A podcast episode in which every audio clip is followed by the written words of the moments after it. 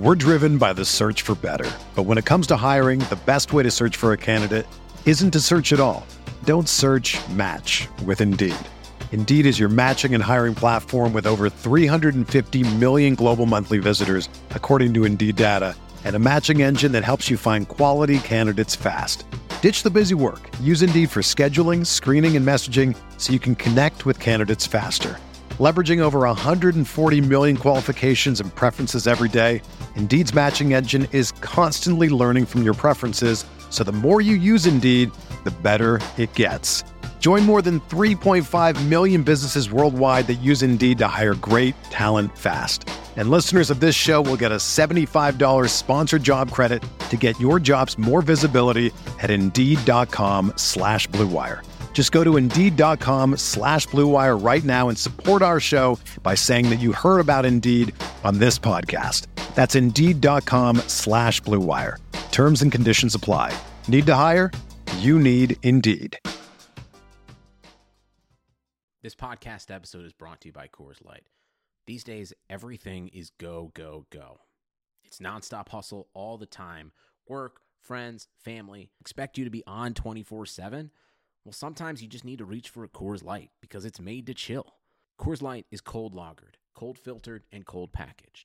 It's as crisp and refreshing as the Colorado Rockies. It is literally made to chill. Coors Light is the one I choose when I need to unwind. So when you want to hit reset, reach for the beer that's made to chill. Get Coors Light in the new look delivered straight to your door with Drizly or Instacart. Celebrate responsibly. Coors Brewing Company, Golden, Colorado. Technology Truths, brought to you by Geico. Technology Truths. Truth. Teenagers can communicate entirely in emojis. How was the birthday party? Pizza slice, kitten, soccer ball, pineapple? Truth. It's so easy to switch and save on car insurance at geico.com. What are you talking about? Paperclip, shoulder shrug, high five, wizard hat? What? Geico. 15 minutes could save you 15% or more.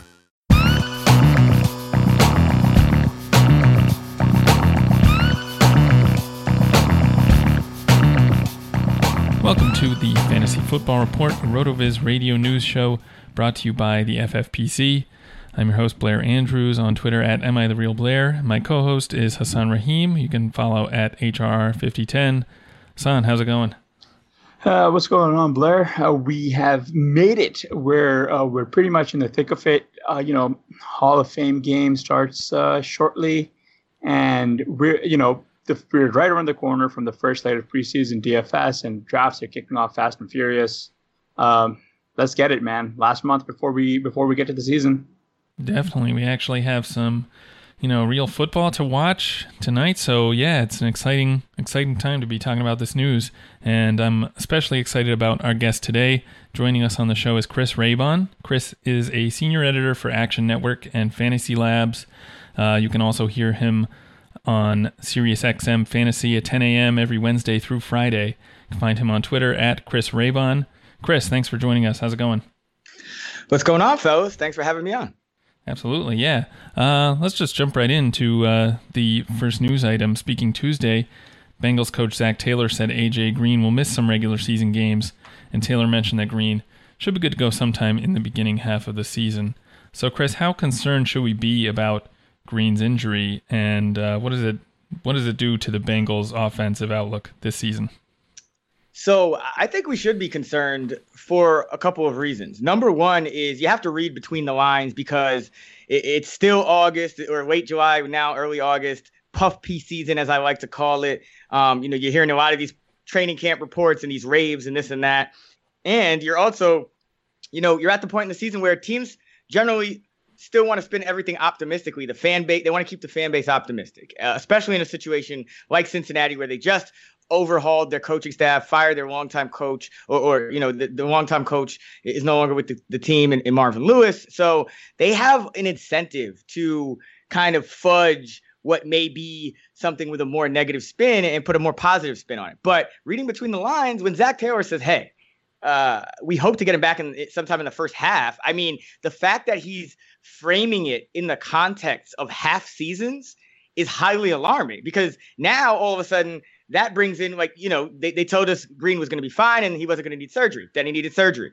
Like, is this a situation where uh you know he ends up like on the IR designated to return or like the the the the the, the pup or something? Like, is he going to miss? Uh, like, are there going to be a number of games knocked off his season before we even get started here? That that's my real question. So it, it's been kind of tough to to project him because you know, you don't know exactly how many games he's going to play. And, it, you know, he's the median has been 10 the last three years. He's on the wrong side of 30 now. He played, uh, I think it was 10 games in 2016. Uh, then he plays 16 in the next year, but then nine last year. So the median's 10. Uh, I have him at 10 because I think, you know, there's it's not out of the realm of possibility that he re injures himself once he comes back. I think that um, it's still a possibility that he might miss some time. So I am concerned because I, at this point, I just don't know if we can confidently to project Green, you know, confidently project Green for even 14 games. So I have him around 10. Uh, I did a Twitter poll asking, you know, how many games would he play? Would he be under 10? Would it be 10 to 13, or would it be 13? You know, more than that. And uh, most people, the majority said under 10. So, um, I, you know, I thought I was being pretty conservative, but uh, with, with, the 10 game projection. But apparently, uh, there's people out there that, that are even more concerned. So I, I do think that um, this kind of changes things as far as where you draft him. Uh, you know, he's a guy that I, I don't really want to touch at this point just because I think, you know, there's a number of ways to kind of go about it. If you just rank him in raw points, he drops to about, you know, uh, my wide receiver 45. If you kind of incorporate you know, what would the value of a, a replacement player be for however many missed games you're projecting? He, he's a little higher, you know, in that kind of, uh, you know, mid-range wide receiver three uh, range. But you know, I think that kind of overrates the situation a bit, especially with all the risk factors involved in the uncertainty. So he's a guy I'm probably not drafting, and I don't know if his ADP will drop far enough, quick enough for, for me to get any more shares than uh, than I already have. So I think it helps mixing a little bit because what you usually see is when a, a, top wide receiver or somebody that's doing work at the intermediate to the deep levels of the field goes down, essentially you have less talent, you know, less less ability to get open in that area of the field. The quarterback ends up having to check down or, go off that read more often than not because you know John Ross not going to get open at the same rate AJ Green is if he if he's even on the field. Uh, and then Alex Erickson, obviously more of a, uh, a little more of an underneath guy. Tyler Boyd, I think it, it's going to kind of raise his floor more than uh, jack up his actual median projections for me, just because if you look at a lot of people have kind of said, hey, Boyd was worse with Green out. And yeah, he produced less um, raw numbers, but a lot of that was just due to volume if you remember, uh, Andy Dalton missed a lot of the time as well. That that Green was out last year, and so uh, they weren't throwing the ball nearly as much with Jeff Driskel at quarterback, and so Boyd's raw numbers went down. But if you just look at his uh, targets as a percentage of team attempts, it was about 22. 0.2% uh, with Green in and about 22.8% with Green out. So um, tiny, tiny increase, but nothing substantial there uh, for Tyler Boyd. I, I, do expect him to lead the way and be a, a, a high floor kind of wide receiver two, wide receiver three, borderline guy. But um, I think I think bottom line is it's, it's not good for Andy Dalton. It's not good for the Bengals, and it's definitely not good if you're if you're looking to draft AJ Green. I mean, I, I think you have to wait. I would probably want three receivers, like three starting receivers, before I touch AJ Green. I, I don't necessarily buy into the uh, you know, with the value of a bench player theory, just because we don't know exactly how long, and you're also mortgaging a roster spot um, on Green, which which just kind of knocks down your your the value of all your other spots in your lineup if you're going to use that theory. So it's complicated, but uh, Green's a stay away for me. I just want to back up on on a statement that you made. You know, where where like Zac Taylor came out, he was like, um, oh, he's fine. Then it's like he needs surgery. Just that sort of uh, you know playing coy with injury disclosure. And you know, considering that Zac Taylor was on the Rams last year. And uh, we know Sean McVay loves to play with the injury, you know, disclosures. Um, I'm really hoping this isn't a sort of a cultural thing in that, um, you know, it's not necessarily just for, for, for, like a from like a fantasy player purposes, but also just from a, you know, it's uh, just a bit too much to be playing this uh, fast and loose with the rules a little ahead of time. You know, Chris, it, just out of curiosity, is this sort of something you might be tracking just as a, for you know in season awareness to where this could actually impact our start sit uh, decisions, or am Oh, I yeah. am I looking too much into it? No, no, I think that was a great question because I actually am working on a big project. Uh, not sure exactly when the release date will be, but uh, hoping to get it out, you know, sometime before week one, um, where I, I go back and look at, you know, all injuries over the last number of years and um, the different uh, tags and, and how that impacts their likelihood to play and, and how much they produce on the field versus when they're when they're not injured. Um, and also, Football Outsiders does something where they just, I think it's uh, called adjusted games lost, where they give some data on for each team how often their their questionables and uh, play um, and, versus the league average and, and whatnot, things like that. Because different teams treat it different ways. You know, there are some teams where when a guy is questionable, you know, he, he's only playing like fifty percent of the time. Or, or 33% of the time, whereas other teams, they almost always play when there was the questionable. So uh, these teams really do vary in their injury reporting, and you have so you have to you can't just take uh, you know, these injuries as a blanket statement, even once you get into the season with the injury tags, like questionable could mean different things depending on the coach and the culture, as you alluded to. So it, it's definitely worth tracking and, looking into and and paying attention to. But the bottom line is they're incentivized. These these coaches are incentivized to not disclose uh, negative information uh, if because it's probably going. I mean, even if AJ Green was going to gut it out, uh, you know, would you really want to say his ankle's really messed up? And because that just puts a target on when he's on the field. So either way, you, you always probably are going to be incentivized as a franchise, as a coach, to say a guy is not as injured as he really is until after the season, and, and, then he's like, hey, you know, I I, I struggled, but I, I was playing with with a bum ankle a year or something like that. You always hear those those kind of things after the year, but but but before the year, exact opposite. Yeah, that's a great point, and I think um, when you consider that along with uh, the point you made about Taylor now thinking of the season in terms of two different halves, it almost makes you really think Green could miss half the season. I mean, even though this is kind of, you know, it sounds optimistic, he'll be back sometime in the beginning half, but I mean, given what we know about um, you know, coaches wanting to disclose negative information, and maybe Taylor might not even be, uh, he might be doing that even more than most coaches would. Um, Oh, absolutely. He wants Yeah, to please. so- I mean, he's a new coach. He's this is his first head coaching job, new city. Um, this is a star player. He doesn't. He doesn't want to be the met. The met. Like you don't. You don't. You're not supposed to shoot the messenger, but he doesn't want to be that messenger for for their marquee player. I mean, they, you know what you say? AJ Green's going to be out. You're already essentially alluding to the fact that he's going to miss games. You know why they don't want to say he's going to miss games? Because that involves the home opener. A home opener involves selling tickets to like it, it's just one whole big thing where they're incentivized to, to put the most positive spin on it, where even if that's um, essentially false. Yeah, yeah, that makes perfect sense. I mean, for all those reasons, I think I agree. Green is pretty much uh, an avoid for me altogether. Um, I wonder. You mentioned it raises Boyd's floor a little. He's going in. It looks like the sixth round in FFPC drafts. Are you uh, drafting him any earlier than he had been going before, or do you think Green being out just is such a negative for the offense overall that it doesn't change his outlook that much? Yeah, it doesn't really change it that much in terms of the median, which is generally when when you're doing your your, your projections and your rankings is what you're kind of um, focusing on a little bit more, uh, especially with picks, you know, still you know in the in those kind of earlier mid to middle rounds. So uh, he's not. It's not going to change it. I would draft him at cost. I wouldn't draft him too much earlier. Um, if he fell to me, I'd be happy. But yeah, the bottom line is I think an increased target share, even though we didn't really see that last year by more than I think it was just a like a little over half of a percent increase.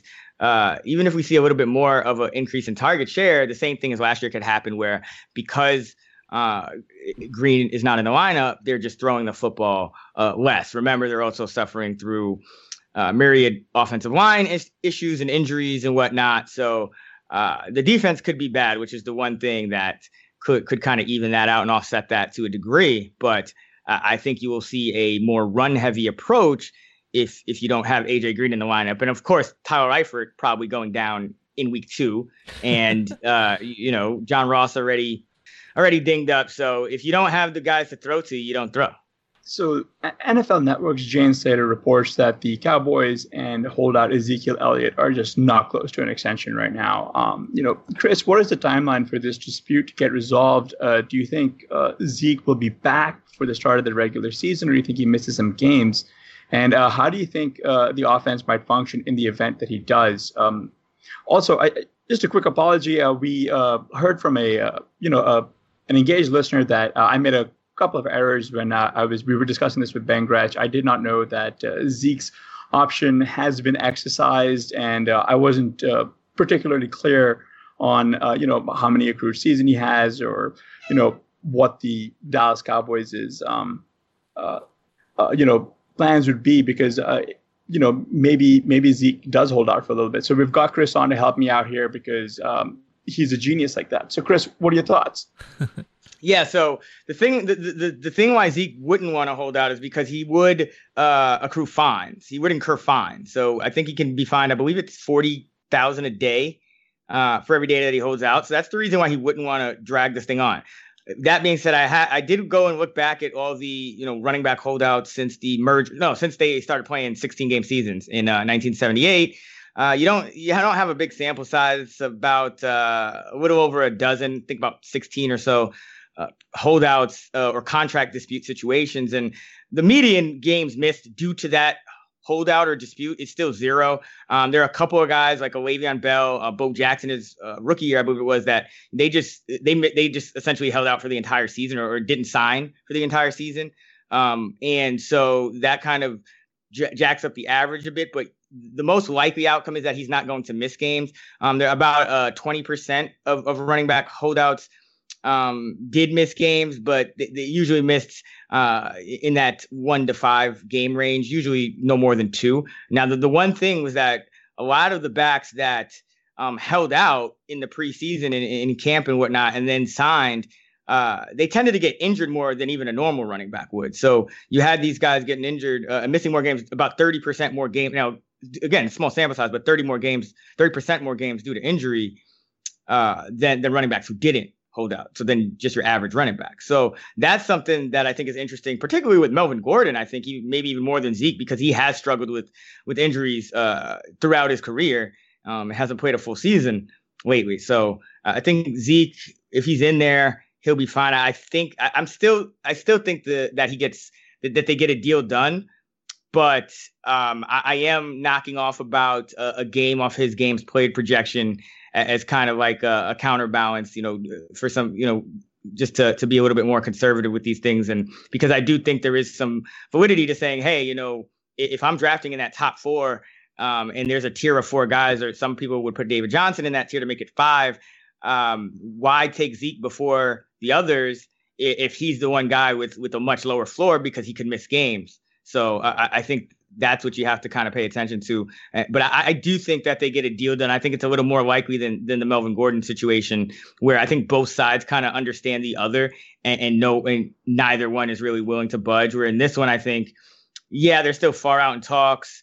Uh, you know, the the Cowboys are being defiant, but ultimately, I think they I think they would like to get a deal done now. Maybe they shouldn't, um, because we know that quarterback position more important, and you know even the wide receiver position, the passing game is more important. So I, I do understand why they're prioritizing other things. They've built around that offensive line for this exact uh, luxury, so that they have the luxury of if their star running back wants money, they can say, hey, you know what? We're going to sign Alfred Morris off the street and give him 16 carries a game because that's what they did a couple years ago when Zeke was suspended. They gave Morris 16 and a half carries per game. He also caught just over a pass a game. So he's getting about 17 and a half touches per game. I think they're comfortable going back to that uh, if they need to.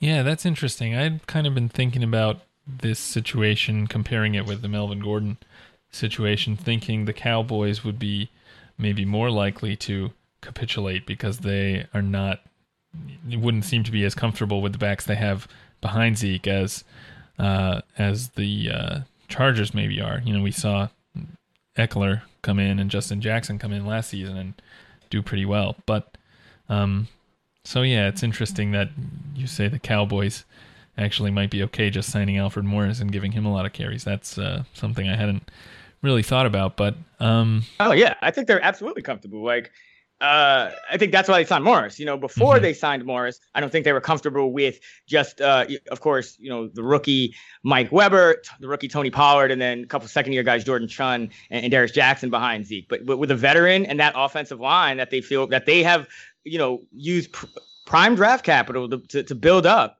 for this exact reason. I believe they are very comfortable. That's why they went out and got Morris. They, you know, teams kind of signal what they're thinking. You can, if you kind of just pay attention and read between the lines.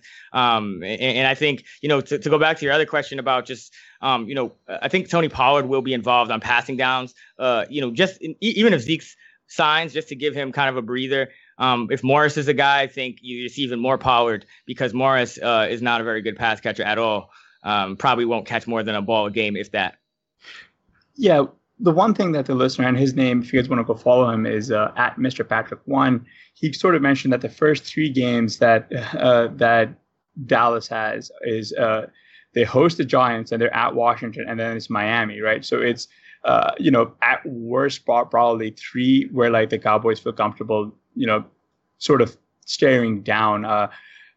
I don't know how you feel about that, but I do agree about the uh, the Pollard stuff because Pollard's prospect profile and why he's listed as a running back is more stilted to that of a, of a wide receiver. So you know, just out mm-hmm. of curiosity, you know, do you think this is going to be similar to that uh, you know 1993 Emmitt holdout side, just where like neither side is willing to budge? Um, and I had a, a, question because I was uh, I, I, overheard you know I, I, heard Sean Koerner on, on your podcast mention that like uh, he's monitoring August 6th as a, as a drop dead date here for Zeke before you know you know doing anything too averse in his uh, in his projection. So you know, do you mind just like running me through that and and, and what, what what's the story behind that? Yeah, um, you know, so well, for, well, yeah, Pollard is is is kind of a, a wide receiver hybrid kind of guy, but um, you know, with Zeke and it's it's just you don't want to, you know, game projecting games played is always is kind of a tough thing. And again, you know, Zeke is incurring fines. Um, and and, and um, I think there was a what is there? There's a roster.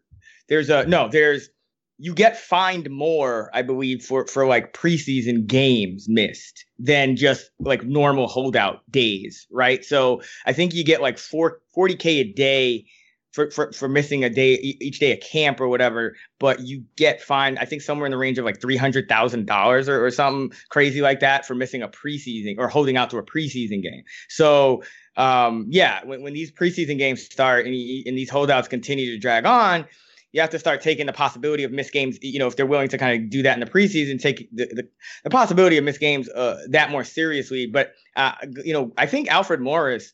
You know, going back to your point about the the schedule to open the year, you know, hosting the Giants, going to Washington, and, and then Miami is those are three of the worst teams in the league. Those are teams that I think the Cowboys would project to be in positive game script against uh, with or without Zeke. Um, so I, I think Morris is a excellent late flyer that you can still get pretty much for free in any format. Um, if you're in a redraft league, I would suggest, you know, don't draft a kicker, don't draft a defense. And Sean Koerner always talks about this too, but don't draft a kicker or defense yet because if you're drafting this early, you don't need to pick one up until like until right before week one. Hold on to a couple extra running backs in those slots. And I think Alfred Morris, I mean, I would use a roster spot on him regardless, but he's a prime candidate for something like that because you end up with Zeke holding out and you have Morris, again, a guy who they felt comfortable giving 16 and a half carries per game in the ideal situation uh, for a, a two down back that specializes in running and not pass catching like Morris. So I think you have that kind of the perfect schedule for that. Um, so uh, you could get some sneaky value out of Morris if, if Zeke's holdout uh, spills over into the regular season, which there's a, a, non-zero possibility that it could. Again, about about say about 20% chance that that it that it indeed does. Um, uh, sorry, ESPN's Josina Anderson has reported that Melvin Gordon requested a trade last week. Uh, you know, so uh, I guess sorry about the breaking news, but just wanted to get your thoughts on that one. How likely is that one to happen? Because that explains why my inbox just exploded with uh, people trying to trade Ekeler and Justin Jackson. So you, said Melvin Gordon is got signed, or no? No, he's requested a trade. Oh yeah, yeah, yeah, yeah. I mean, that's it's pretty clear that you know he doesn't he he doesn't want like again. Th- th- it sounds like they're they're not gonna. They both understand each other. Uh, both sides understand each other. They respect each other, but they're not gonna budge. You know, Melvin Gordon wants to get paid his money. He doesn't want to play out this year on uh, for five, you know, about five million bucks or so. Uh, and the Chargers understand that they don't need to pay a running back the you know what Gordon is requesting, and they have depth at the position. So we'll see where what happens. Uh, they probably they probably are better off just trading him now and you know seeing what they can get in return for him. I'm sure some team will be willing to give up something.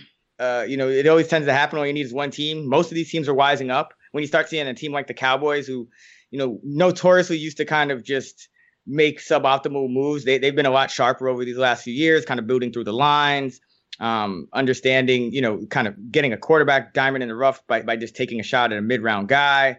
Uh, you know, a lot of a lot of things that, that, that they've kind of improved on. The one criticism I think you could have said was, hey, they, they drafted this guy Elliott really early, but at least if you if you if you end up not paying him or, or you know you you you maximize that pick, but because you you got you got him on the rookie deal versus what would be a higher deal um, for that second contract. So I think teams are wising up, and uh, if, if Gordon requested a trade, I think he probably gets moved because uh, I don't think both sides are going to come to an agreement there. So if you're in a draft today, what are you doing with these two backs who kind of kind of uncertain uh, outlooks? I mean, Gordon's ADP has been slipping. Like I saw him go at the end of the third round in a draft I was in today, um, but Zeke not so much. So are you like, is there a point at which Gordon becomes a value, and are you moving Zeke, you know, below some of the first round wide receivers? Yeah, it's tough. I think I, I think I do want to see you know if this holdout maybe maybe wait a, a, about you know that same kind of time frame. Uh, Sean was talking about like see if he starts missing any preseason games or whatnot with Zeke. Uh, with Gordon, it, it's really tough to rank him. Um, I, I, I essentially just you know tack on some missed games and and and see where he he starts to fall. So I think I have him about 12 games. Um, and, and, you know, he is again. It's it's not only just the, the, holdout or the potential. It's the it's the injury risk of these guys when they start missing um, camp and, and, and working out with the team. Uh, just tend to be a little more injury prone. But um, you know, it, it, remains to be seen. I think the the couple of places that have been floated as potential destinations are Tampa Bay and, and Houston that I've heard. Both of those spots I think are pretty good in terms of the offense. Like I think you feel comfortable with the offense that he, he would be going into. Now um, you still wonder in Houston, especially like is Gordon kind of in a similar situation to, to the Chargers where he's the lead back, but like how off, how much is Miller involved then if Gordon's there? So um, you still have some question marks as far as workload. So I think you do have to kind of ding him as far as workload is concerned, but there does there does become a point where I think he is a value. I think if he's starting to slip about you know two rounds below where he was before, so that end of the third, I'm okay with taking him there. I think the one concern is that still like let's say the Chargers don't move him and he holds out and, and he ends up like sitting the season or something crazy like that. But um, I, I, think that risk is relatively low. I think they just if, if, they really feel that he's going to do that, they would just um, they would just try to try to move him. All right, before we get into no shit shit no, let me remind you that RotoViz Patreon is back for a second season and it's better than ever. Patronships start at just $6 a month, and we now offer exclusive access to RotoViz Radio Slack, where you can ask questions and gain league winning advice from any of the podcast and writing team. Uh, patrons also get first dibs on listener league spots, and in the $9 tier, you get some sweet RotoViz Radio merch at the end of the season. So become a RotoViz Radio patron today to join an exclusive community of listeners, access premium content, and do your part in helping the network to grow and continue to produce high quality, industry leading programming. Yeah, and speaking of exclusives, as a loyal podcast listener, you can get 10% off our RotoViz NFL Pass right now. It's available through the NFL Podcast homepage, rotoviz.com slash podcast. Gain unlimited access to all of our NFL content and our tools. We've got a whole bunch of new stuff launching. Uh, you get amazing value. You help support the podcast network, and that's rotoviz.com slash podcast. Blair, you know some of these tools that are coming out from under the radar. Do you mind uh, speaking about them a little bit?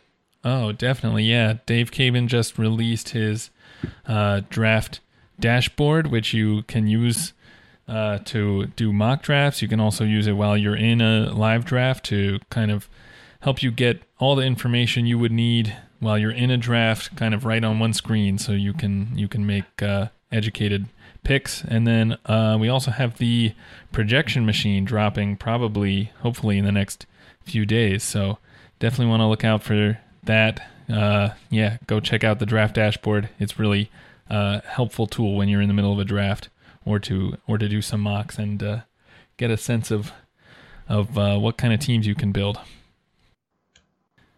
All right, now let's get into no shit shit no. First item: the Saints signed wide receiver Michael Thomas to a five-year, one hundred million dollar extension through twenty twenty-four. Right now at T-Mobile, get an awesome iPhone 10R on us when you bring your family over and trade in your old device. Because whether you have mom, dad, or a friend on your mind, it's a gift so bold and brilliant you'll want to keep it for yourself. And most importantly, it's on us in six vibrant colors. Plus, with unlimited everything from T-Mobile, the awesome iPhone 10R will have everyone snapping, streaming, and sharing to their heart's content all year long. But don't wait, it's only for a limited time. So visit a store or call 1-800-T-Mobile and get iPhone 10R on us.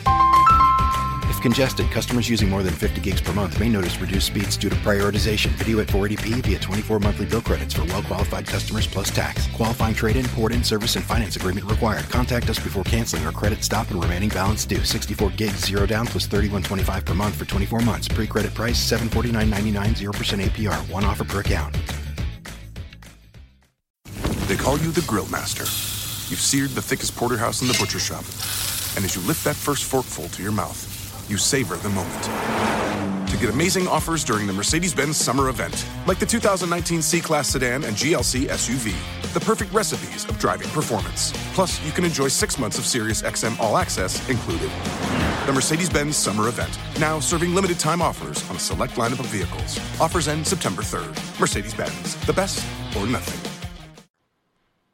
I'm gonna go with uh, you know, no shit. I mean, this I think Thomas is becomes even more important because we saw Drew Brees struggle a bit down the stretch. It, it was subtle, but over the last seven games, including the postseason, averaged only 6.77 yards per attempt, uh, threw six interceptions in those seven games, um, and took a lot more sacks, uh, 12 sacks. Not a, not a ton in the grand scheme of things, but a lot more than he'd been taking uh, throughout the, the, the first part of his season. So uh, also just watching him notice that the arm strength looked visibly decreased from what you know even from what it was I think at the start of the year. So you know at age 40, wondering if he wearing down a little or he's just going to wear down by the time you get to you know game 17 game 18 if the saints do make another postseason run um, so uh, they really need michael thomas um, you know top you know shoe in top eight top seven fantasy receiver. Uh, I have him at number five in, in PPR, number seven in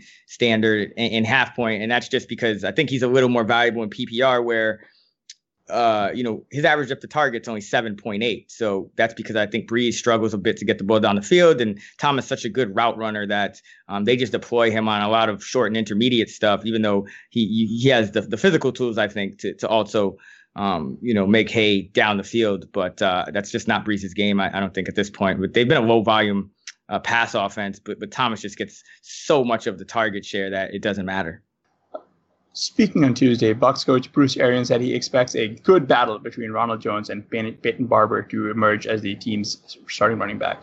Yeah, I mean, shit, no, because listen, Ronald Jones was dismal last year averaged what was it 1.9 yards a carry? I know yards per carry is not the most trustable stat but um, he, he, just struggled point blank period. I mean he was a healthy scratch for, for a number of games. And uh, you, you know the bottom line is they don't have much else. So you know peyton barber is dependable but he's not going to blow your socks off. He's not he's not really explosive or anything like that.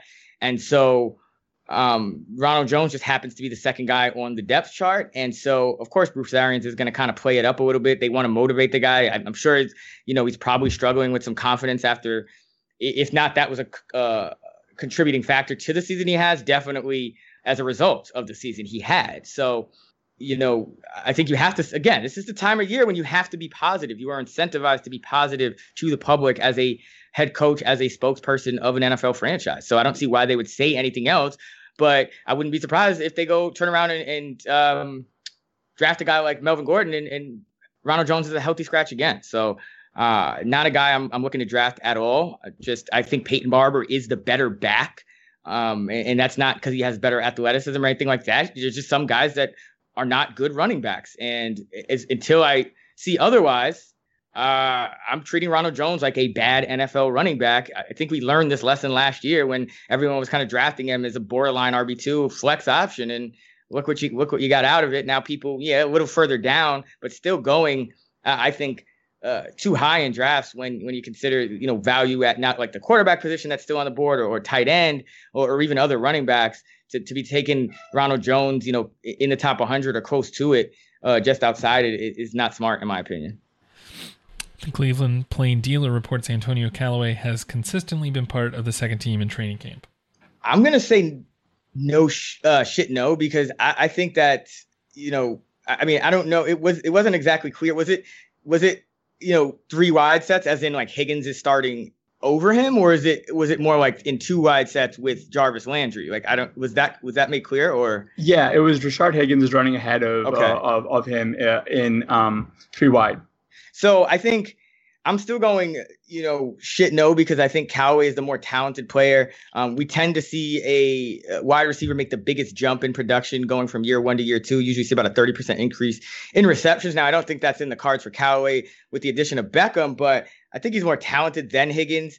Um, and, and, I think that he'll be on the field because he serves a, a specific uh, purpose that I don't think Higgins can replicate, which is, you know, he can get down the field, uh, you know, run those fly routes, those stri- those go routes, and, and kind of clear out some space for Jarvis Landry to work underneath because you already know you're going to get uh, a lot of attention on Beckham as as is. So you have a guy like Cal- Callaway out there. I think he can kind of take some some of that deep uh, defensive attention and, and open things up for for Beckham underneath maybe, or but definitely Landry and, and a guy like Njoku. So uh, I, I, think you still see Callaway produce. It's going to be extremely hard to predict. So uh, especially if he's going to be kind of a rotational third receiver. So I would only take him in best ball, but I do like him in best ball where you can get him almost free. Uh, I think you'll see a lot of big plays, especially with how good Baker Mayfield was. I mean, we saw Mayfield connect with what was it? His, Breshad Perriman was like his wide receiver three, four essentially kind of that same kind of role. And we saw him connect on quite a few big plays down the stretch. Probably parlayed that into another contract and, and a chance to start in Tampa Bay for Perriman. So uh, Baker Mayfield is going to be highly efficient. Uh, I, I, still like taking a late round flyer on Antonio Callaway. Mike Jurecki of the Cardinals' official website reports that six-round wide receiver KeeSean Johnson has continued to shine through the first week of training camp. Yeah, I'm gonna go no shit with that one. I mean, we knew this guy was a, a very good football player, very good route runner. Maybe uh, not as athletically gifted as some of the guys, you know, that get taken above him. But uh, I think that this guy, you know, I'm high. I was high on Isabella. I think that if Johnson continues to shine, there's a chance that Johnson ends up being that that number three guy. I mean, they drafted three receivers. Uh, they uh, in that spread offense under Cliff Kingsbury, they are they are likely many to probably run a lot of four wide sets. So I think a lot of these guys will be on the field regardless. Isabella, Hakeem Butler, uh, and KeeSean Johnson, but KeeSean Johnson might end up uh, leading that that quartet of uh, that that trio of rookies in targets. So I think you do have to monitor the situation because Arizona expected to be uh, one of the most fast-paced teams in the league. So that third receiver spot, especially because the, they're probably not going to use the tight end as much uh, in that offense, and, and of course Charles Clay you know, going through some injuries. Ricky Seals Jones, a converted wide receiver, some experience with Kingsbury, but um, hasn't really shown that he's transitioned on a consistent basis, especially after that, that I think was multi touchdown outburst in like his first real game. Uh, so uh, I think you're going to see a lot of four wide sets, and, and that third receiver in Arizona could be very valuable. The Boston Herald considers Patriots wide receiver Maurice Harris a 53 man roster lock and believes he would be a starter were the season to begin today. Yeah, I believe it. I mean, let's be honest. Bill Belichick has struggled to the, the one kind of blot on his resume, struggled to draft wide receivers. Spent a first rounder on N'Keal Harry, a guy, uh, you know, I, I, I liked a guy a lot of people, a lot of other smart people I know like, but bottom line is, you know, separation has been an issue for him at times.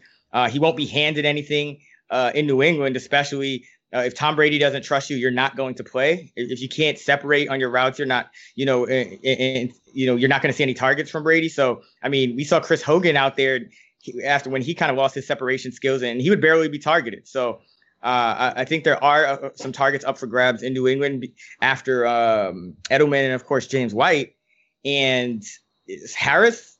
You could see him kind of surprise and be uh, a guy that's fantasy relevant, especially during bye week filling. So that that's another situation to monitor. But I tell you this: if I'm if I'm picking between Harry, you know, going where he's going, which is just outside the top 100, or or Harris for free, I'm going with Harris for free. Texans' coach Bill O'Brien insists that the competition for the team's number two running back spot is wide open.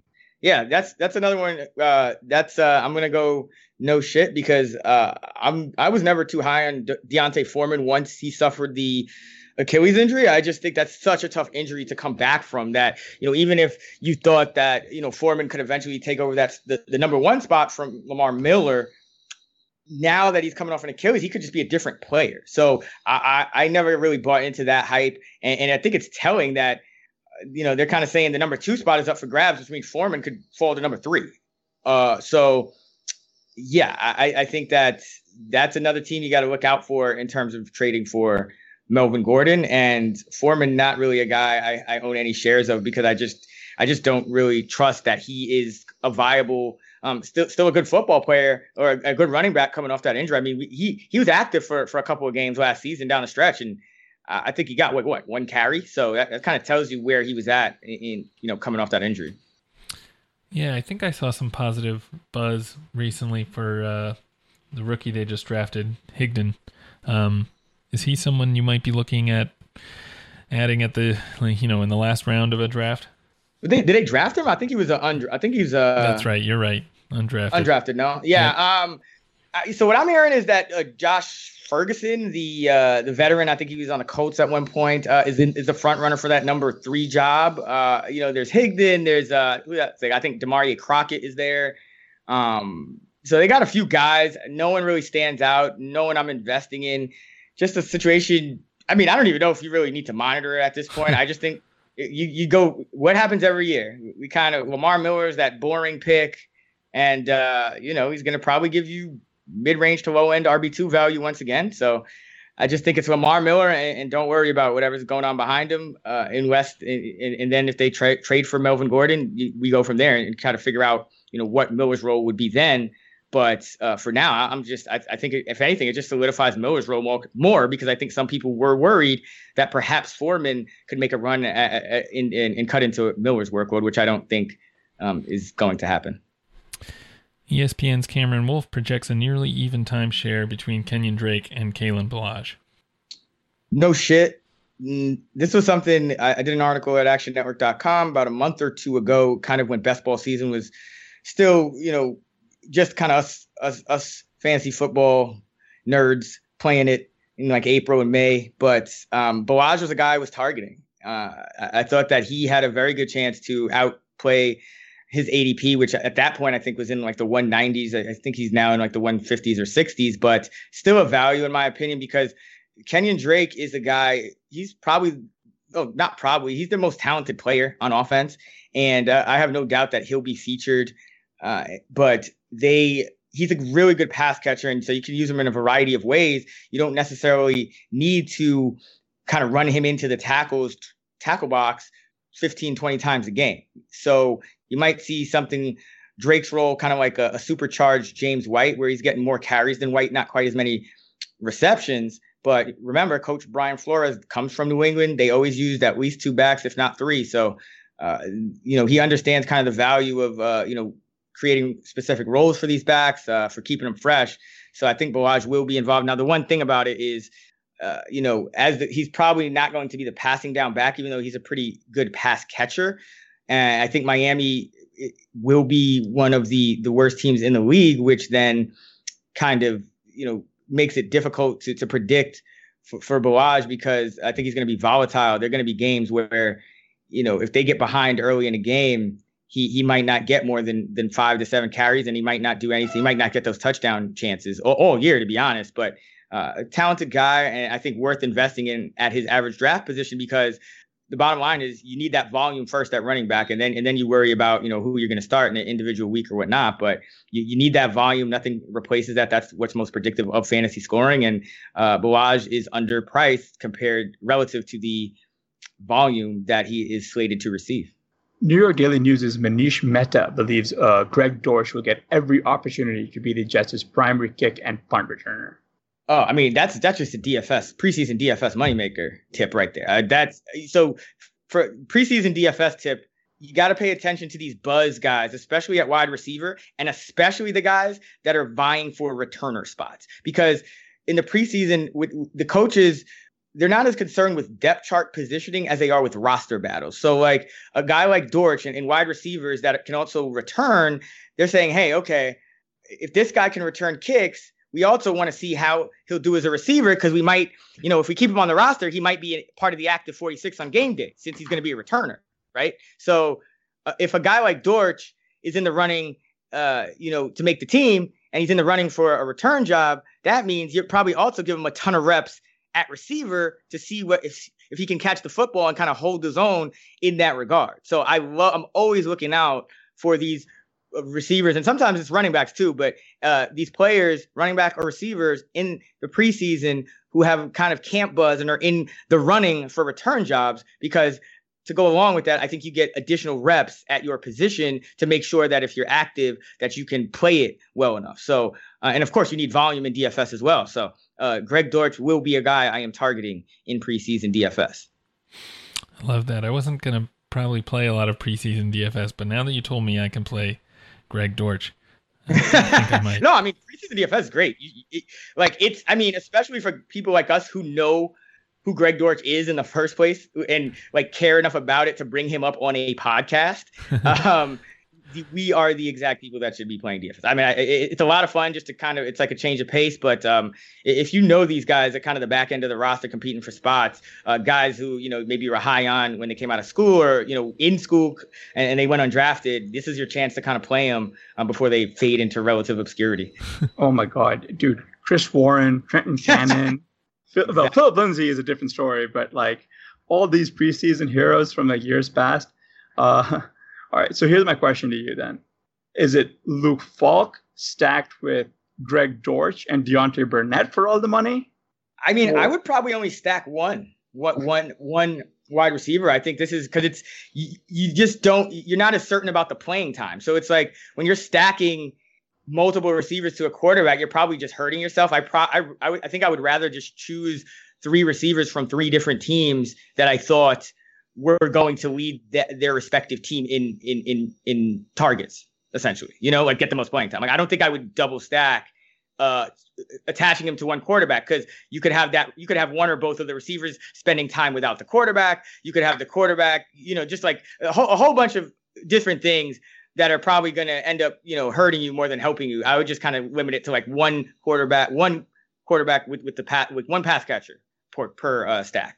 But I do like stacking the guys, the same guys, those receivers or running backs vying for return jobs, stacking them with the, the defense because the defense is like the best play you can make in DFS. I mean, all the all the quarterbacks suck.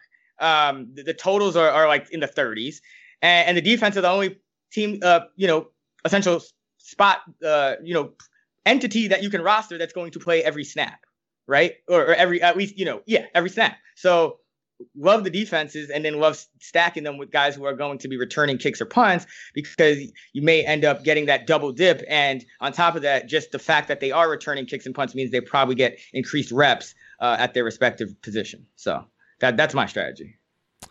The Chicago Tribune's Brad Biggs cautions Tarik Cohen might not get as many touches as he has at running back after the additions of David Montgomery and Mike Davis.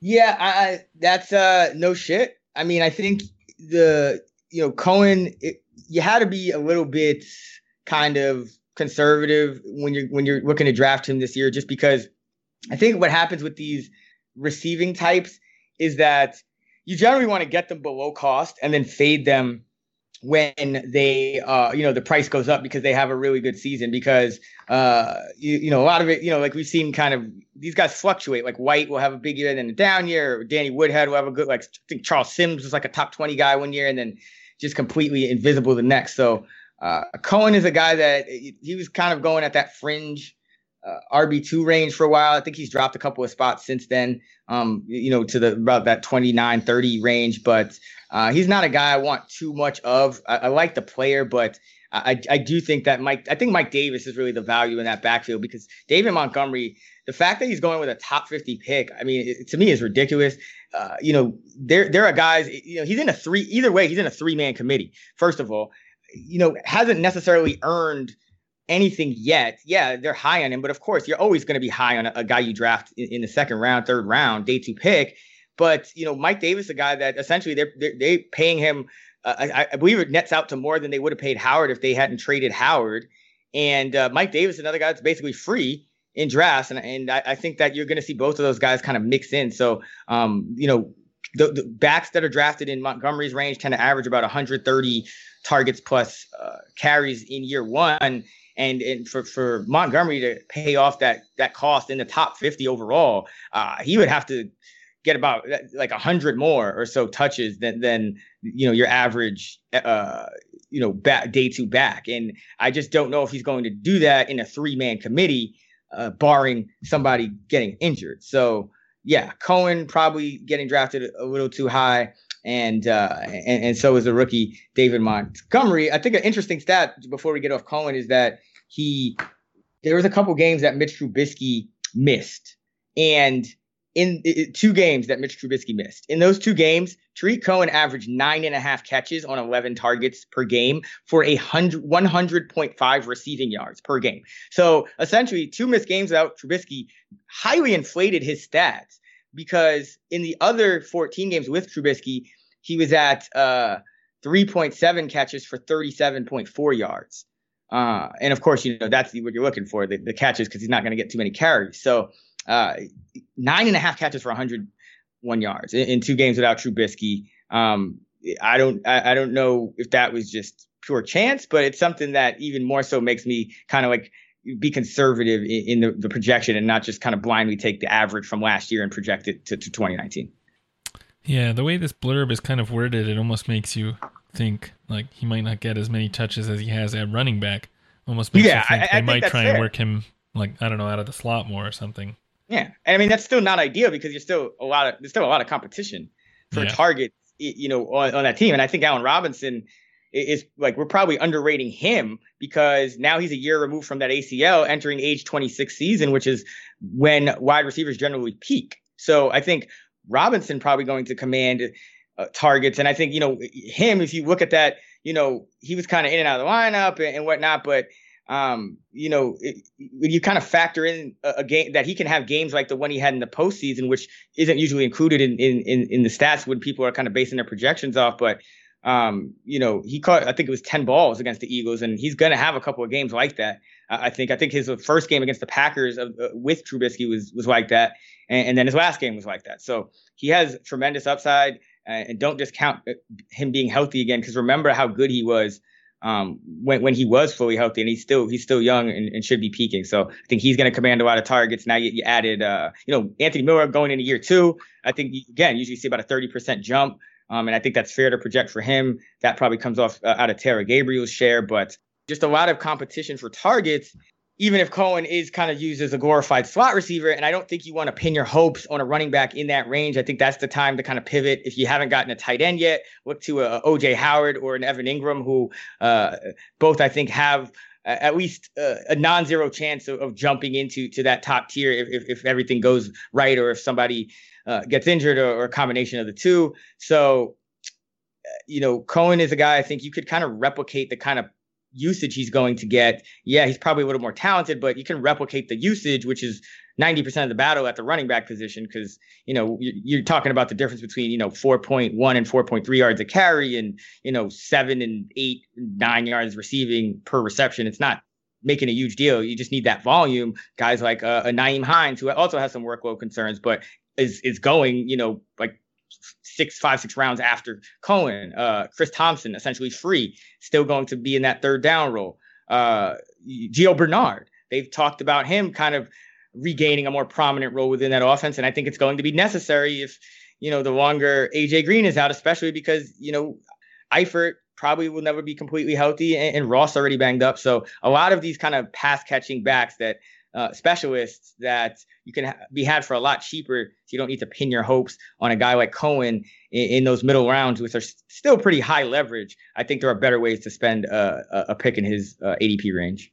Yeah, I'm with you on that one. If there's one guy that archetype I really want in PPR, would probably be James White, but that's about it. I think. Um, yeah, and even him, it's like he was, if I'm not mistaken, the cheapest New England running back last year, right? Because uh, Jake Ciely was actually talking about this on the Action Network podcast that that we just dropped today. Um, so go check that out. But you know, Jake talked about how the best thing to do in the New England backfield seems to be invest in the cheapest piece. I mean, Dion Lewis was that guy a couple years ago and, and massive ROI. Uh, then you had James White as that cheapest piece. I mean, Rex Burkhead was the guy going in like the fifth round, and, and then Michel was was was generally being drafted highly as well. So a lot of, you could get White kind of late, and, and he ended up being you know the, the, best ROI. So this year, I think, I mean, I, I'm not opposed to White. I think he's valued pretty pretty pretty fairly, if, if not even a little underrated, just because his numbers do spike with, with Gronk out, and I think he's that clear number two target. But uh, at the same time, I, I think you're much better off waiting and getting a guy that that can you know kind of post similar usage, um, and, you don't have to spend that kind of draft capital. Um, that that's more my concern. So I don't ha- I I have a lot more white than Cohen, but um, generally those archetypes you want to get them and let them kind of produce an outlier season. Maybe they get more carries than they might you would have expected, or they they have good touchdown luck. And, and, then you know the next year you kind of lay off, let somebody else take you know take a shot on them, and you just find the next guy. I mean, like Darren Sproles even is a guy when he's been in the lineup, he's getting touches. I mean, he could he Darren Sproles and Tarik Cohen could conceivably put up the, the same production. In, like, there's a non-zero chance that that happens. Like Chris Thompson, like there's so many guys that that that could that could kind of put up those numbers. White is a little different because I think he's a he's a hot, much higher volume guy. But but Cohen, yeah, I think you got to fade him. And if you want that type of player, just just you can get him after you know outside the top 150. You heard the man. You got to go listen to the Action Network podcast as well. Um, the Las Vegas Review Journal reports Darren Waller's flashes in the passing game are there early in Raiders' camp. Yeah, uh, another uh, no shit for me. I mean, and with a with a caveat that I mean that in terms of best ball, in terms of if you're in a two tight end league or super flex, something where you need to draft a second tight end. Obviously, I don't think Waller is in that top 12 discussion um, right now. So that being said, he's a converted wide receiver, so he does have pass catching chops naturally. Um, they won't. That that also means you know he won't ever really be tasked with with kind of blocking on passing downs. If he's out there, probably going to be sent on a pass route, and and that's good because he is essentially operating as that number one tight end. So uh, I think there's some upside there, especially when you consider how it seems to me like you know you kind of surround you try to surround Derek Carr uh, over these last year or so, you know, year or two with with with, with you know good receiving options.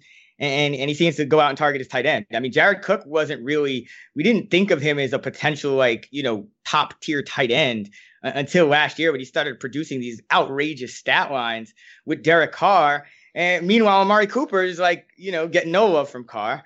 And uh, and then and then they, they they they bring in Jordy Nelson. He's supposed to be a factor and and he doesn't really get any love from Carr until it's time to meet his contract incentives, and then Carr just starts peppering him with targets. But uh, Carr seems to be a guy who, who, who will target that tight end position, and, and, and, Waller has the athleticism to kind of replicate some of that Jared Cook production. So uh, I, I, the upside does intrigue me, and he is a guy that I'm going to continue to monitor. I'll be watching him closely uh, to see how he handles his preseason reps. But um, talented guy and DFS definitely a guy you want to watch for in in regular season DFS because I, I think again Jared Cook was never thought of as like really a, a guy with the kind of upside that he showcased in, Gruden's first year in Oakland with, with Derek Carr. So, um, you know, th- there's an outside shot that that Waller, given his receiving chops, can kind of replicate that to some degree. Um, you know, you know, Tyrell Williams worries me a little bit because I like the player, loved him last year as a, as a late pick, was was drafted everywhere, and got some some good return on investment, at least in best ball. Um, but it worries me. I, like, I don't know how you feel about this, but Derek Carr doesn't like to go down the field. So Tyrell Williams best. I think he's best when he's kind of running, you know, down the field. You're usually going to get single coverage. Yeah, he can kind of run those drag routes, those crossing routes too, which I'm assuming is where he'll end up getting most of his targets. But I don't know if he gets those same kind of dr- deep balls dropped in the bucket uh, from Carr the way he did from Philip Rivers. Yeah, I believe a smart man once said the best backup Raider uh, quarterback in the NFL is the starting quarterback for the Raiders. oh man, yeah, I, I, like Derek Carr. I mean, what, what, like I don't know what's going I'm on. I'm with you. I am with you. Like, and then and then Gruden's all shown as well for Peterman too. I mean, every year it seems like there's a funny quote about Raider quarterbacks and like, have we heard any praise for Carr yet? Like, why is this? Why is the story out of camp that Peterman is drawing praise? Like, shouldn't Carr be drawing praise? it's pretty bad when, when Peterman is getting more praise than than you are. I mean, I'm sure that once the season starts, uh, Antonio Brown will keep, will keep us very informed on, on the goings on and be very vocal. Maybe he'll even Facebook live stream exactly what, what the situation is in that quarterback room. So uh, I'll, I'll be staying tuned to that. NJ.com reports Miles Sanders has, quote, looked the part so far in Eagles camp. What does that mean? Like, that's like, I mean, I'm to go shit no just because, like, I, I, nothing against Sanders. It's just, that's such an empty statement. Uh, and again, when you draft a guy on day one or day two, there is always going to be optimism. Like, there's, oh, like, you, you, the team is always going to like a guy they drafted on day one or day two. That is why they drafted him there. They spent draft capital on him.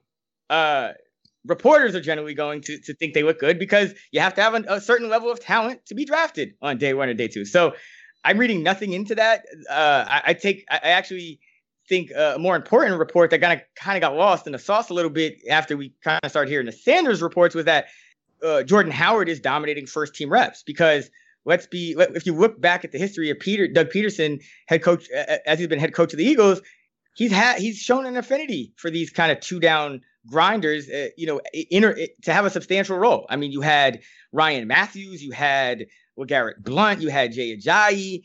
You had a lot of these guys that kind of fit that Jordan Howard mold.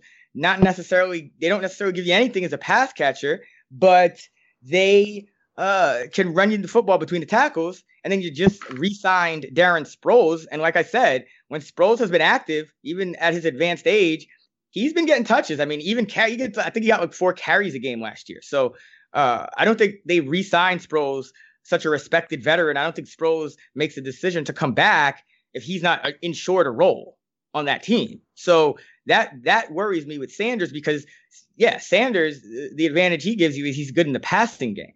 So if Sproles is going to now eat eat a, up a chunk of those passing down snaps, and Howard is quote unquote dominating first team reps, uh, which is what Doug Pederson has generally done. He's given a, a Howard like back those kind of uh, touches. That doesn't leave uh, as much as you'd like for Sanders. So I have Sanders uh, RB forty one. Uh, I think that's fair. I see a lot of people have him, you know, in that top thirty six or even sometimes in the top thirty. Uh, but I think you have to exercise some caution there just because at this point we don't see a clear role for him. I think, you know, I get it a little more in best ball because you think maybe, hey, maybe it evens out over the course of the season. But, you know, going into the season, I don't know if you're going to be able to confidently plug him into your flex uh, starting in week one and expect, um, you know, consistent returns. Hi, RotoViz fans. Allow me a brief second to tell you all about our good friends over at the FFPC, the home of season long high stakes fantasy football. It's been 10 years since the FFPC filled their first Dynasty League, and they've now grown to the world's largest Dynasty League commissioner with leagues about as high as $5,000 to enter. FFPC leagues are active and competitive, and not a single league has ever folded. Brand new startup Dynasty leagues are forming right now, starting at $77 and up in standard, superflex, and best ball formats. And uh, it's redraft season. So for those of you who are ready for your greatest challenge, take a look at this year's FFPC main event. I know Shawn Siegele and Curtis Patrick will be drafting a team at this one. Uh, if you're looking to find out what the main event uh, is, well, it's the world's biggest event for season-long fantasy football, and this year it's coming at you with a half a million dollar grand prize and over 3.1 million dollars in total prizes. Go to Las Vegas for a three day weekend of live drafts and festivities at Planet Hollywood Resort and Casino, or you can just draft online from the comfort of your home. Main events are scheduled to begin on August 23rd, and they will run through the start of the season, so don't miss out this year, fantasy football fans. Say Metro by T-Mobile got the best deal in wireless, and it's all for you, all for me. Just switch quickly, cause Metro has two lines for 80 and two Samsung Galaxy J7 Star phones for free, plus Amazon Prime included. That's the way wireless should be. Only at Metro plus sales tax and activation fee. $50 plus rate plan required. Not valid for numbers currently on T-Mobile network or on Metro in past 90 days. Offer subject to change. Offer valid for new Amazon Prime members. Amazon Prime has a $12.99 per month value. Restrictions apply. See store for details and terms and conditions. They call you the Grill Master. You've seared the thickest porterhouse in the butcher shop. And as you lift that first forkful to your mouth, you savor the moment to get amazing offers during the Mercedes Benz summer event, like the 2019 C Class sedan and GLC SUV. The perfect recipes of driving performance. Plus, you can enjoy six months of Sirius XM All Access included. The Mercedes Benz summer event, now serving limited time offers on a select lineup of vehicles. Offers end September 3rd. Mercedes Benz, the best or nothing. All right, moving on to regular news item number three. Panthers coach Ron Rivera said the team plans to limit Christian McCaffrey's plays, but not his touches. Uh, Chris, this is kind of an interesting note. Uh, I think last year McCaffrey had close to 100% of snaps in a lot of games. Um, what are some ways you could see the team limiting his plays, but not his touches? Uh, will he just not be in on on uh, a lot of plays that he's not featured on, or uh, how do Yeah. you see this working out? I mean, yeah, like he, you just kind of pointed to it. I mean, I think he came off. He, he only missed like 22 snaps. So there's a yeah, there's a point in the season where he just wasn't coming out of games, and uh, that's an outlier. I mean, most running backs, even those that we are, are near the top of the league in touches, they come out of the game. So yeah, it's just as simple as on a play where you know he's not gonna he's not gonna get a carry. You know, he doesn't need to necessarily be in there to, to pass block or, or or whatever not. But um, yeah, you just make a little more of an effort to just like any other team would do, like a team with the, a Barkley or a Zeke. You know, I mean, they don't play 100% of the snaps.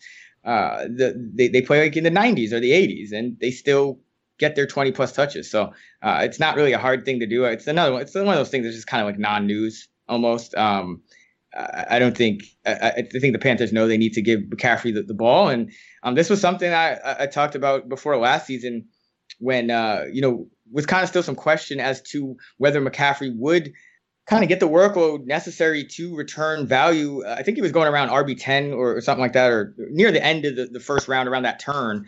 And and I, went on record as saying, hey, like I, I'm drafting this guy um, because what I what I was basing that off of was when he was in college, the last two years, I believe it was like 26.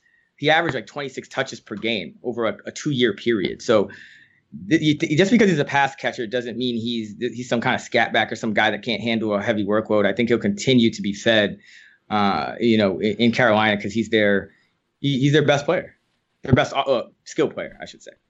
Yeah, I just looked it up using the the uh, our Rotoviz usage app. It looks like he had 98% of snaps about in week one, and then he had 100% in every game until week 17. That's absurd. Yeah. That's absurd. Like that's uh, that, that's uh that's like that's malpractice. like that is like that is like considering what we know about this game that we love so much, how tough it is for even a guy that's playing a few snaps a game, um, you know, in terms of the physical toll it takes. For for, for you to put your best skill position player out there for 100% of the snaps for essentially the entire season. Because let's be real, if, they're not eliminated in week 17, he probably plays 100% of the snaps again. So that's that's absurd.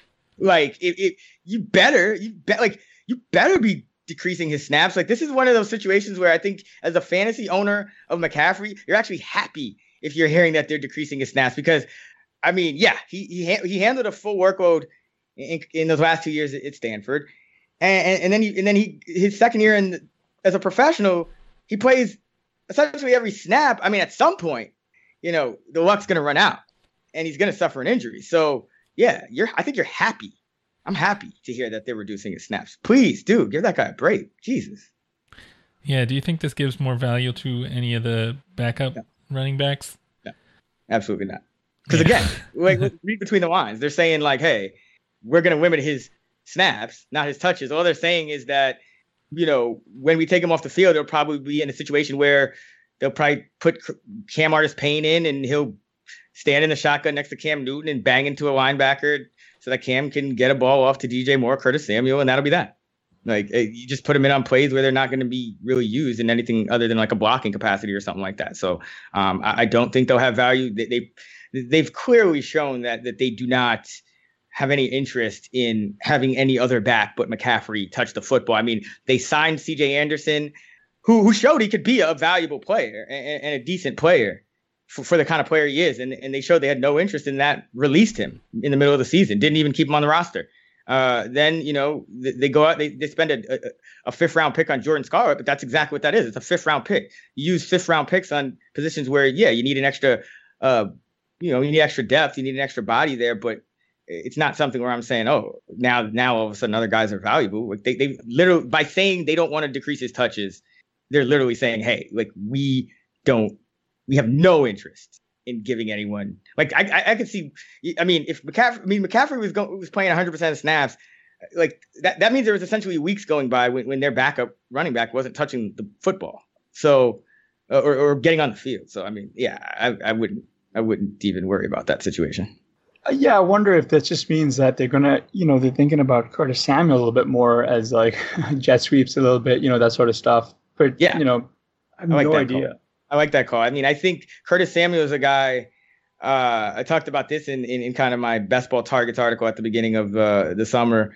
You know, he was a guy that you know they, they they made a point to get him the ball even when he was only playing like 30% of the snaps. Like he was playing 30% of the snaps, but he would get like six, four, five, six, seven uh, targets plus touches. So they clearly have an interest in getting him the ball over any of these these running backs. Now, I think you monitor the situation, especially if you're a McCaffrey owner, maybe for uh, handcuff purposes.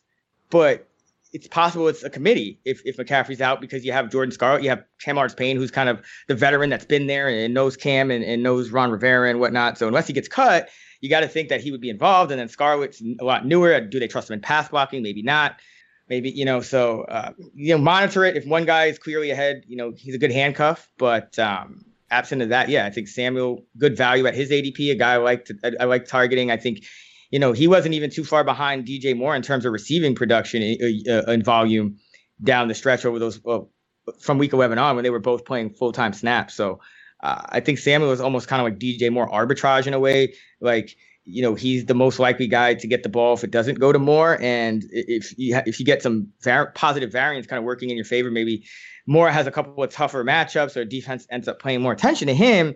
Um, you could end up kind of winning, you know, versus whatever owner drafted Moore at, at like wide receiver 25 or whatever it is versus Samuel at wide receiver 40. You know, Samuel has a decent shot out, out outperforming him. Kind of like I think you know, another low key situation like that is Marvin Jones versus Kenny Golladay. Like I don't think the there's a much of as much of a disparity as we think when you factor in that Golladay now is looked at as the, the better guy, so he's going to get more attention. That means Jones has the single coverage. Both of those guys tend to run, you know, work in the intermediate to deep level of the field, kind of similar in terms of what routes they can run. So I think it's it's not inconceivable that if a couple things break right matchup wise and, and, both of them stay healthy, that you could see Jones outproduce uh, Golladay. Jordan Reed said his feet are way stronger than last year and he feels more explosive a year removed from surgery. Uh, Chris, Washington's receiver corps is one of the tougher ones to figure out for fantasy gamers this season. You know, do you think Reed will see work as like the primary receiver for Washington this year, or are there any other wideouts or any other receivers on this team that you'd be considering in best ball or you know regular waiver hits, start sit leagues, anything?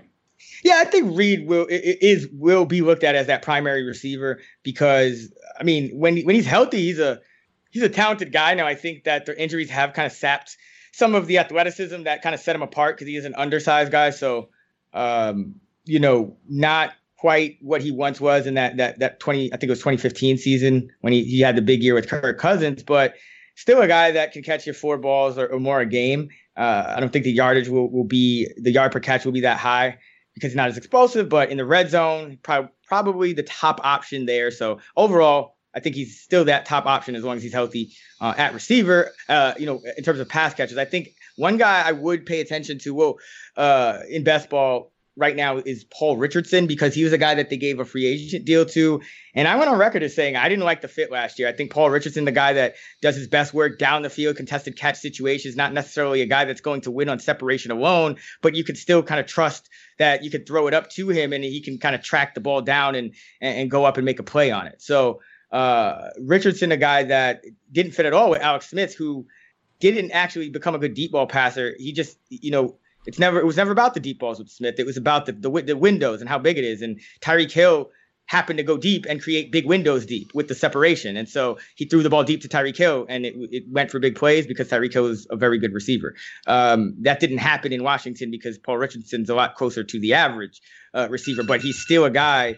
He's still a guy that, you know, was kind of brought in to be that number one wide out on the on the outside, that that number one perimeter guy for them. And I, I, think he has a much better quarterback for it. If we're talking about uh, Dwayne Haskins and even Keenum, I think is better suited to get him the ball than, than a guy like Alex Smith. Uh, Trey Quinn could surprise as well in, in a full full point PPR league because he's essentially had the slot job locked in like the whole offseason and Gruden has continuously reiterated that and you know just think about the, where you would and where we were drafting Jamison Crowder over these last couple years, where we're drafting him now.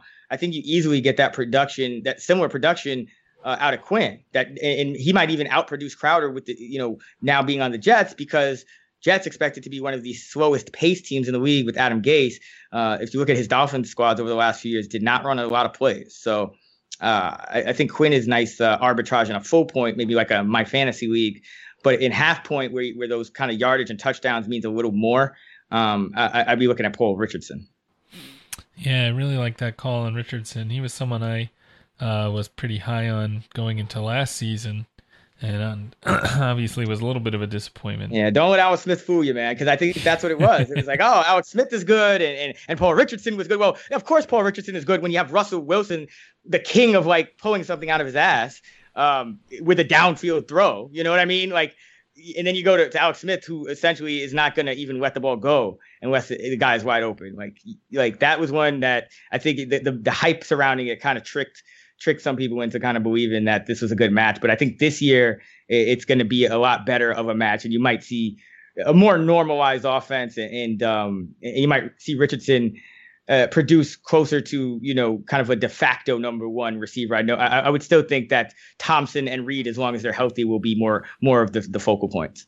A few weeks ago, we had uh, Rich Hribar on, and one of the one of the blurbs was Josh Doctson uh, expects to be playing elsewhere next year. He doesn't think he'll be in Washington for very long. I mean, do you think that he's probably uh, done in Washington? Are you paying any attention to him? I mean, after DeVante Parker re-signed with the Dolphins, anything's possible. Uh, but um, listen, wide receivers tend to make the biggest jump year one to year two. Uh, if that doesn't happen, it's usually year two to year three. If that doesn't happen, the guy usually is what he is. So, uh, what I think is that, uh, you know, depending on you know Terry McLaurin, the rookie, and what he can do, and you know if he can kind of play, you know, the opposite of, of Richardson, and you know, kind of learn that position and, and play that, and and um, you know, I, I think Doctson maybe a healthy scratch, like a gay, even if he makes the roster, could be a healthy and active this year. Because remember, Dwayne Haskins, if he ends up starting, and we don't even know if that will happen in week one, but Haskins and McLaurin played together on Ohio State and you know, that was one of his guys. So uh, I think that there's a, a, good chance that if McLaurin could kind of play that Doctson role, that position in the offense, that he could end up starting sooner than later because of that previous connection with Dwayne Haskins. Where and and then Richardson is is, is solid, his spot I, I believe is solidified because again they, they they brought him in on a big free agent deal. He was kind of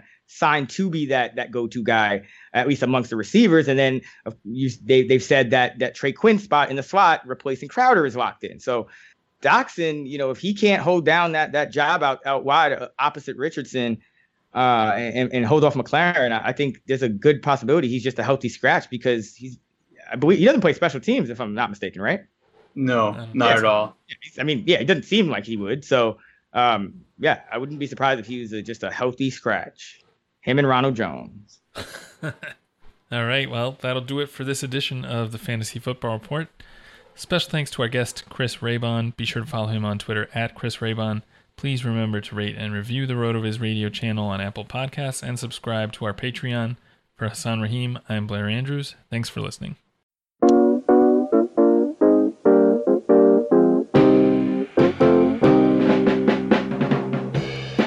Thank you for listening to the Fantasy Football Report. Please rate and review the RotoViz Radio podcast channel on iTunes or your favorite podcast app. Contact us via email rotovizradio at gmail.com and follow us on Twitter at rotovizradio. And remember, you can always support the pod by subscribing to RotoViz at a 30% discount through the RotoViz Radio homepage, rotoviz.com slash podcast.